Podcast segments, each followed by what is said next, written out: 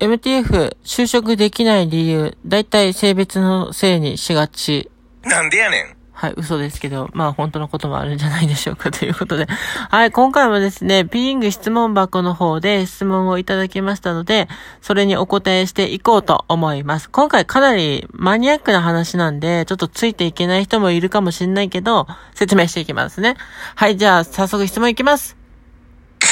あ、これね。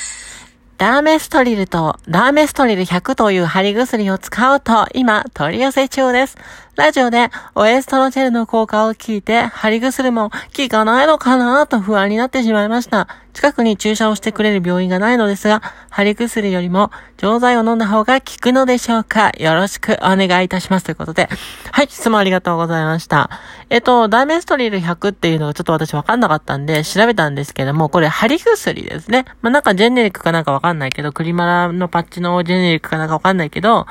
あの、女性ホルモン薬っていうのは塗り薬、貼り薬、飲み薬、注射っていう種類が大体ありまして、一番効果があるのが注射なんですね。で、その次に効果があるのが飲み薬ですね。で、その次に効果がないのが、の、えー、貼り薬、塗り薬なんですけど、まあ、この、ダーメストリル100っていうのを調べた結果、ダーメストリル100っていうのは、1日あたり、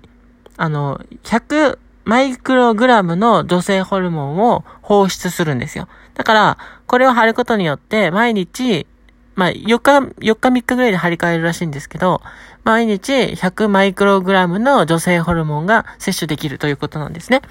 で、これ主に更年期障害の女性向けの薬でして、まあ、更年期障害っていうのは、えっ、ー、と、月経が終わって生理が来なくなって、あの、女性ホルモンが著しく下がってしまった女性たちのことをね、女性たちがそういう症状のことを更年期障害って言うんですけど、まあそういう人たちの、あの、体の不調を和らげるために開発されているとか使われている薬なんですね。はい。で、このダメソレ100という貼り薬を、まあ、私たちのような男性に生まれたけど、女性として体を変更していくっていう人たちが使うことによってどうなのかってことですね。そして、あの、飲み薬と貼り薬、どっちが効果あるんでしょうかってことですけど、効果で言うと、まあ明らかに飲み薬だと思います。なぜかっていうと、女性ホルモンの含有量が全く違います。で、このダメストリル100をちょっと私計算してみたんですけど、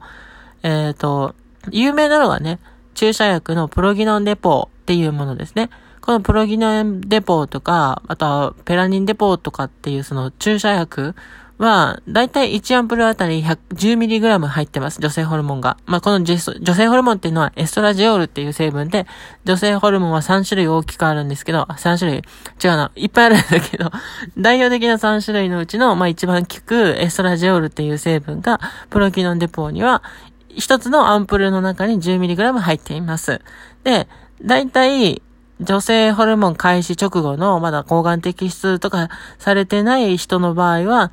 大体7回、7日に1本、もしくは2週間に2アンプルを注射します。で、これを計算したところ、7日に1本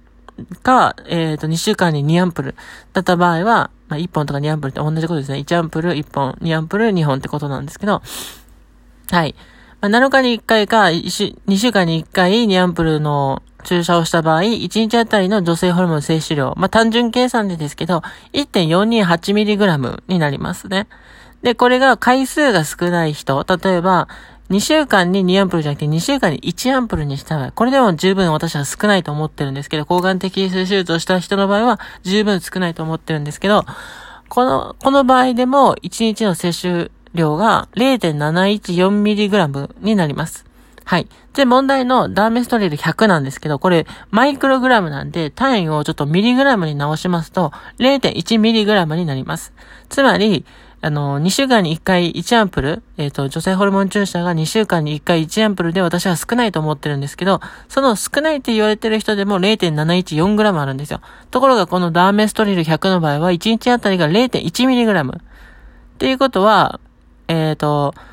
7分の1ですよね。私が少ないと思っている2週間に1回1アンプルの女性ホルモン注射の7分の1なんですよ。うん。かなり少ないですよね。じゃあ、このダーメストレル100を、あの、1、1日ってか、まあ、あの、3日か4日で張り替えるんだけど、それを1枚貼るんじゃなくて、7枚ぐらい貼ればいいんじゃないかっていう考えになるんですけど、あの、薬代とか考えるとめちゃくちゃ高くなるし、あの、このダーメストリルの注意書きにも、そんな何枚も貼らないでくださいって書いてあるんで、やめた方がいいです。それだったら、もう女性ホルモン注射をするか、飲み薬をする方がいいんじゃないでしょうか、ということですね。で、近くに注射をしてくれる病院がないっていうのは、まあ本当にお困りだと思うんですよ。まあ私もいろんなとこに住みましたけど、東京とか、神奈川とか、あの、名古屋とかね、そういうとこは、結構注射してくれる病院って探しやすいし、見つかりやすいし、まあ理解がある先生が多いんですよね。まあですけど、地域によっては、そもそも病院がないっていうところもあるし、理解がある病院が少ない。まあ特に埼玉県って結構少なかったんですけど、まあそういうこともあるので、まあ、質問者のように近くに病院がなくて注射ができない人の場合は、まあ、飲み薬とか貼り薬っていうのもありかなと思いますね。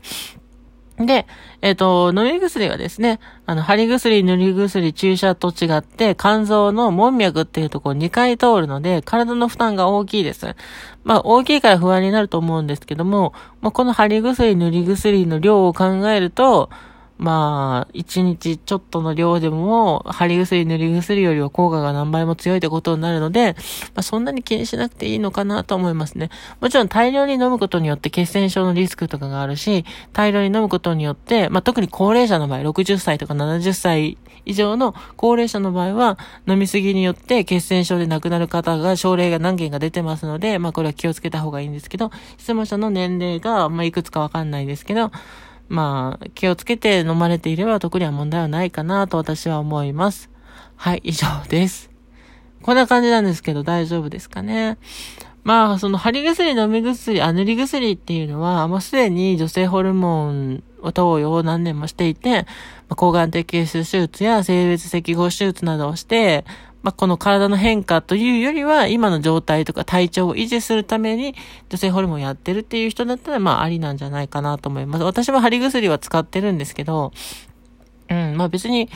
女性ホルモンによって体の変化っていうのはこれ以上見込めないので、今は注射とかは、あの、おっぱいを大きくするとか体を女らしくするっていうよりは体調維持みたいな感じになってきてるので、まあそう考えるとちょっと閉経後の女性みたいになってるんですけど、ああ、そうするとなんかですね、セクシーさが足りないと思うので、ちょっと女性ホルモン増やそうかなと思ってます。はい、以上です。えっ、ー、と、この番組では、えっ、ー、と、視聴者のお便り、質問をいただいて、えー、いただいて、